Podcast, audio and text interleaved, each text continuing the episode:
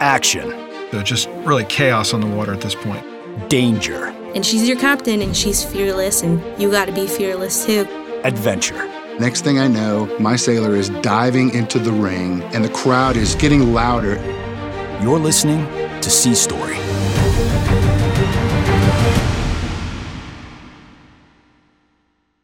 Episode 13 Donkey in the Desert.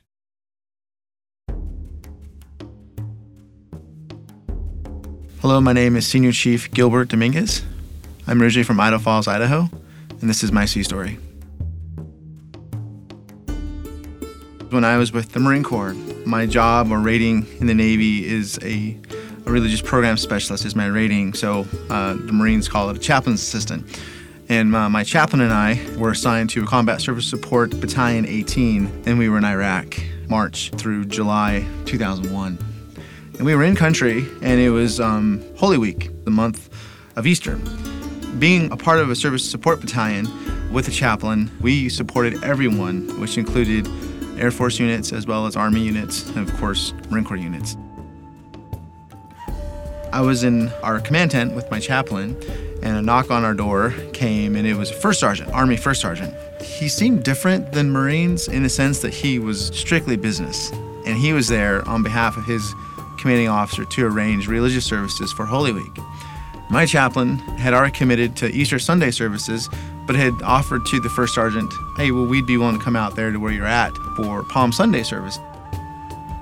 So we set it up. The first sergeant was there and he asked me, Do you know how to get out there? And I said, Well, give me the coordinates, you know, we'll figure it out.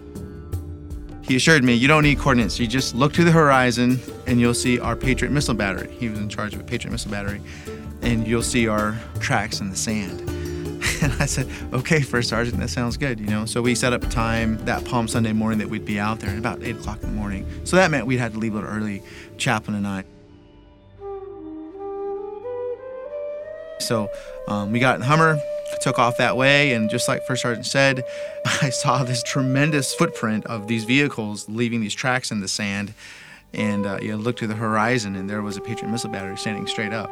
You know, and I said, "Yeah, First Sergeant was right. Just follow those tracks."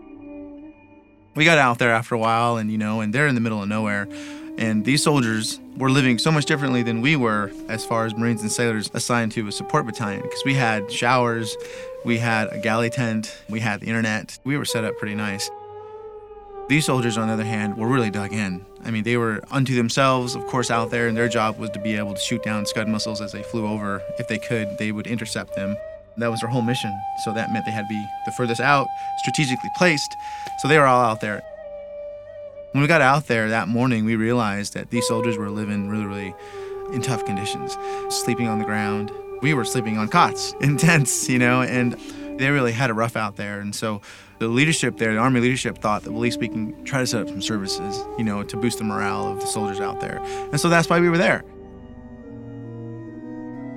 And so we went out there, found them, you know, and living their conditions, and they were happy to see us because, you know, the chaplain wears a cross on his collar, and I'm there with them as a chaplain's assistant, and we find a little area to have a Palm Sunday service. And it was essentially just this little place where we were kind of sheltered from the wind that day, and the leadership went around and announced to the soldiers that we were there to have church service, which was cool.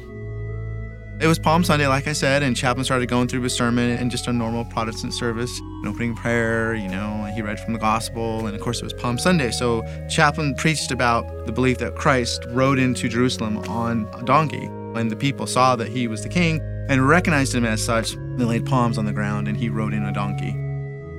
So we're sitting there in the middle of nowhere with his Patriot missile battery on Palm Sunday, having service, and no sooner had the chaplain had just given his sermon about Christ riding into Jerusalem on the back of a donkey. There came a donkey walking through the middle of the camp, out of nowhere.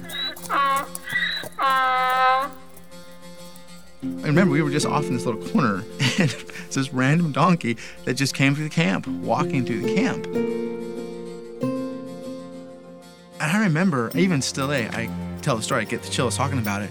All of us kind of looked at each other and were just really stunned. Like, that just happened. Those of us who believed, who have a Christian belief, really felt like the Spirit was there with us that day. And to see those soldiers, those smiles on their faces, for them to have that kind of feeling of really feeling the presence of the Holy Spirit. For them, it was amazing. I asked first sergeant, what's up with the donkey? He goes, we don't know. We've never seen him before. But I guess he was just wandering around the desert, you know, and that's something that I'll never forget. That morning, that Palm Sunday, there with those soldiers there in the middle of nowhere and feeling like Chaplain and I maybe made a difference for them, even just for that day, kind of lifted their spirits because they truly were out there paying the price, being on the front line there and doing what they do. It was a privilege for us to be out there with them.